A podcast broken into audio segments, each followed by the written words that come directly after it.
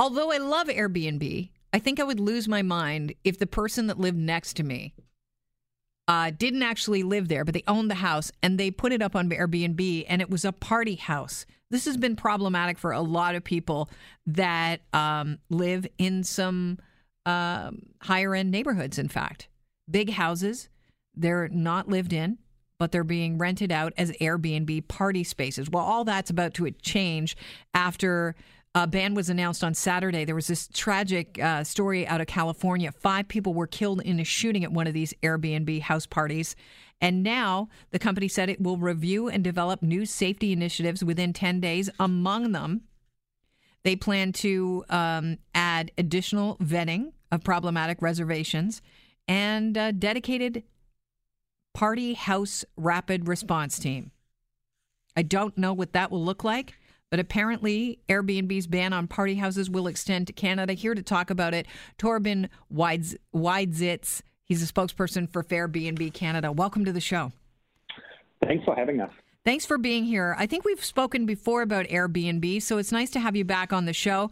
Uh, is this a big problem? Uh, the party houses in in uh, in Canada.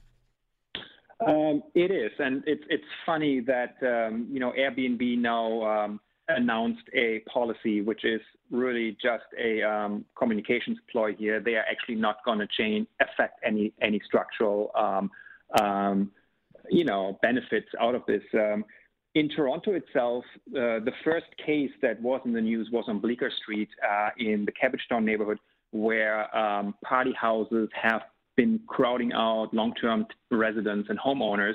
And you know, you had like catering trucks, DJs, um, coach buses come in, um, bringing in guests, and you know that's what sort of brought um, Airbnb on the uh, political agenda here in Toronto. so your neighbor could be hosting an event space. Exactly, that's exactly it.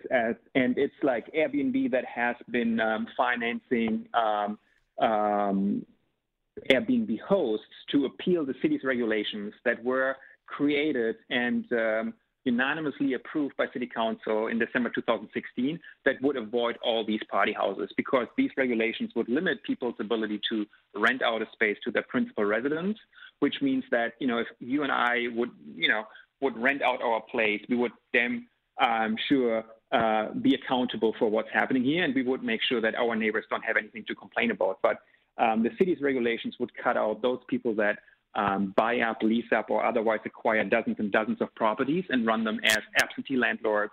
Um, and these are the properties that turn into these um, problematic party houses um, that we that we hear about. And for all intents and purposes, Airbnb has always been saying that, oh, these are just some very rare occurrences, you know, nothing to worry about, certainly nothing to structure policy around.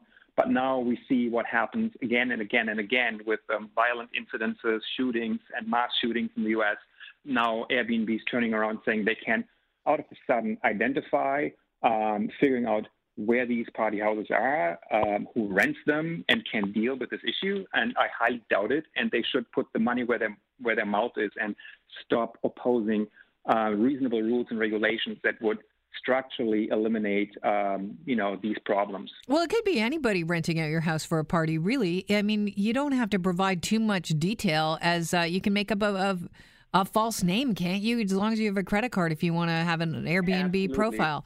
Absolutely, and there's a, a, recent news story that broke uh, um, on Vice News just the other day um, about uh, the various ways in which um, companies have taken advantage of the lax and, and, and you know ability to do anything on the platform to avoid accountability and transparency.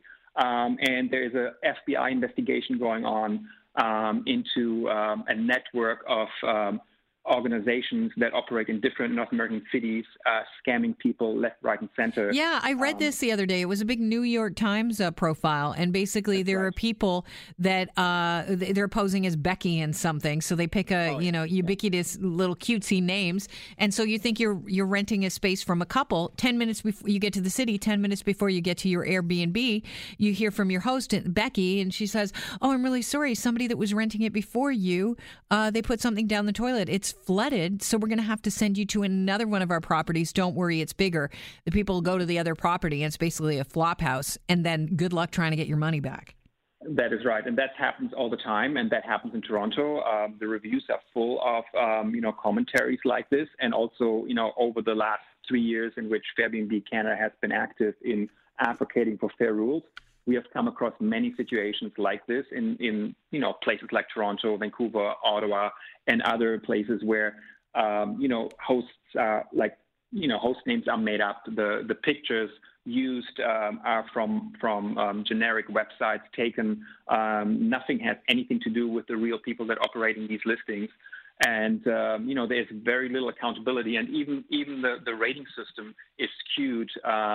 In a way that, that it allows people or doesn't really allow people to um, to raise these issues without losing their ability to rent um, Yeah. places elsewhere. Because one of the things that people look at is they look at your rating that the host gave you, and because you know the, for the the real uh, up and up Airbnb hosts, they want to make sure that you're going to take care of their place. You're not going to trash it, so they'll look at your review and your rating based on other hosts that have said you've used their place, and uh, and and maybe they'll say okay, you can book. Maybe they'll say no.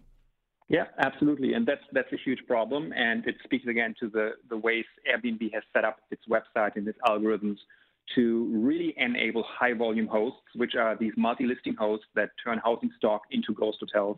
Those are the ones that um, create the revenue for Airbnb. Um, it's not the ordinary, you know, uh, homeowners or tenants that occasionally rent their place.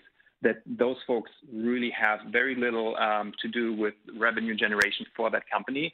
Um, that company is completely based on um, setting high volume hosts up in cities to turn housing stock into ghost hotels. Do you think this was where the problem Airbnb's plan all along? Uh, Because it seems like the model has shifted from a sharing platform to a real business model.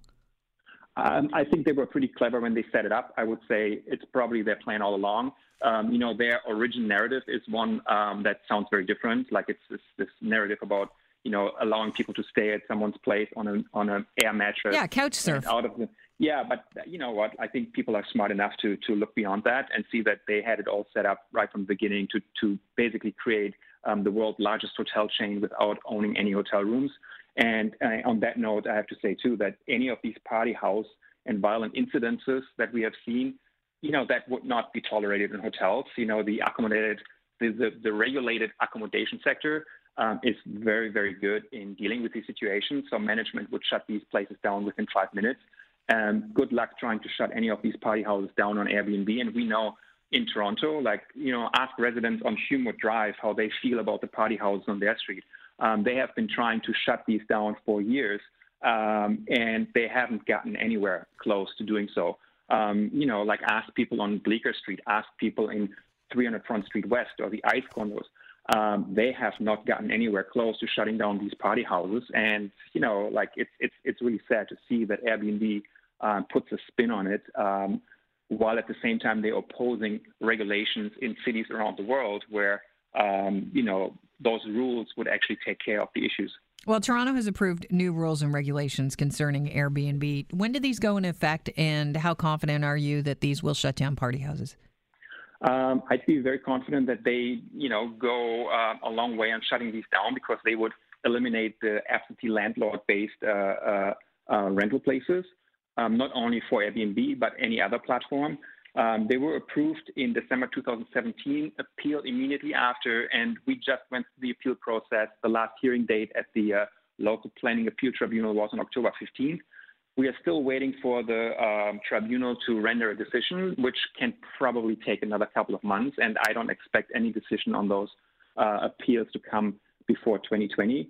And even then, we would need another couple of months for them to be implemented. And then we have to talk about enforcement. So there is still a process, you know, uh, a long way to go, essentially. All right. So if you're living next to a party house, well, we, you know, uh, I it, guess the get it, police are yeah. your only option if the noise is, you know, if you're breaking bylaws. The police um, contact Fairbnb Canada, you know, um, fairbnb.ca. Um, you know, we, we have our ways of like figuring out who these people are, and uh, you know, it may be helpful to do so. Um, and I would say contact MLS, contact the city, contact your local city councilor, contact the police services for sure. All right, Thorben, thank you so much for joining us. I appreciate your time. Thank you for having us again. Bye. Corbin is a spokesperson for Fairbnb Canada, and we were talking about how Airbnb has said they're going to be a ban on party houses. He's saying, yeah, it's not going to go far enough. So the regulations will take care of it, but you're going to have to wait a while.